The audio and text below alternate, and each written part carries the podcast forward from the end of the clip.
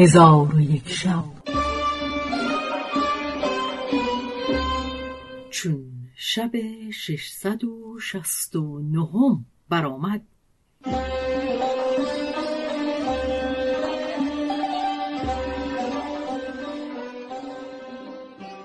گفت ای ملک جوانبخت، دو لشکر در خیمه ها فرود آمدند.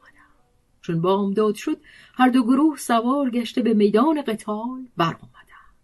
نخستین کسی که در جنگ گشود رستم بود که تکبیرگویان اسب به میدان راند و گفت من امیر دلیران عرب و عجم رستمم، کیست که به مبارزت من برآید؟ دلیری از عجم به مبارزت برآمد و به رستم حمله کرد. رستم نیز بر او حمله آورد، در میان ایشان حمله ها روی داد. آنگاه رستم عمود هفتاد منی که با خود داشت بر وی بزد، سر او را تا سینه بشکست و کشته بر زمین افتاد. ملک شاپور این کار به خویشتن هموار نکرد، قوم خود را به حمله کردن بفرمود. لشکریان عجم به مسلمانان حمله کردند و از نار و نور و ماه و هور یاری خواستند و مسلمانان از خدای یگانه یاری همی خواستند. در آن هنگام قریب بانگ برآورد و تیغ یافث بن نوح برکشید و به لشکریان عجم حمله کرد و کلیجان و قورجان در رکاب او بودند و همواره به آن شمشیر لشکریان را میکشت تا اینکه به علمدار ایشان برسید. او را با تیغ دو نیمه کرد. چون عجم ها دیدند که علم بیفتاد، به سوی شهر بگریختند.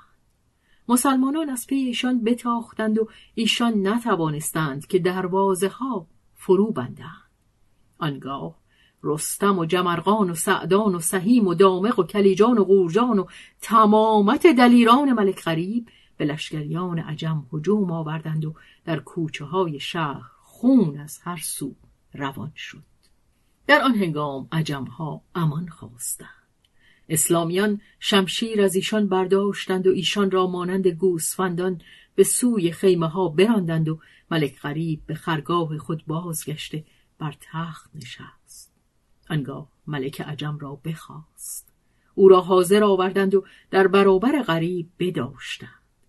قریب به او گفت تو را چه بران داشت که با دختر خود بدان سان ستم کردی و از بهر چه برا به شوهری او لایق ندیدی؟ ملک گفت بر من مگیر که اکنون پشیمانم و به قتال تو بیرون نیامدم مگر از بیم تو.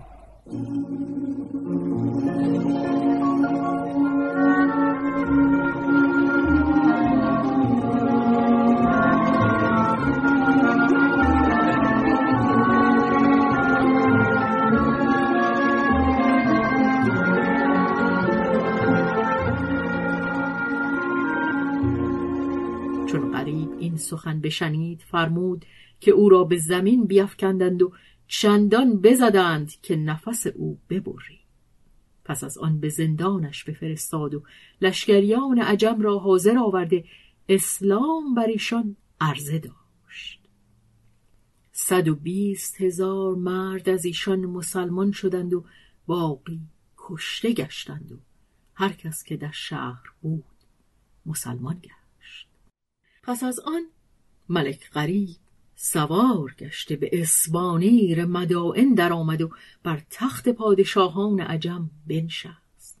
غنیمت به لشکریان عجم بخش کرد و ایشان ثنای ملک به جای آوردند.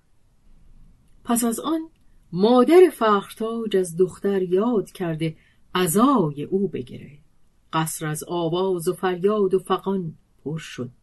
قریب به نزد ایشان در آمد و به ایشان گفت از بهر چه گریانید؟ مادر فخرتاج گفت ای ملک، چون تو حاضر شدی از دختر خود یاد کردم که اگر او زنده می بود از آمدن تو فرحناک می شد.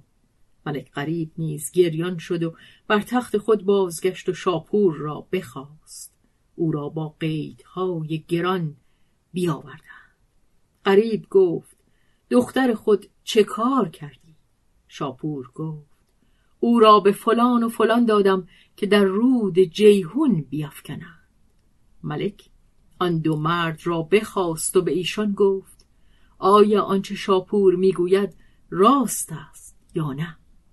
گفتند آری ای ملک، راست میگوید، ولیکن ما او را در رود جیهون نیفکندیم و بر او رحمت آورده در کنار جیهونش بگذاشتیم و به او گفتیم نجات خیشتن بطلب و به سوی شهر باز مگرد. چون قصه به دینجا رسید بامداد شد و شهرزاد لب از داستان فرو بست.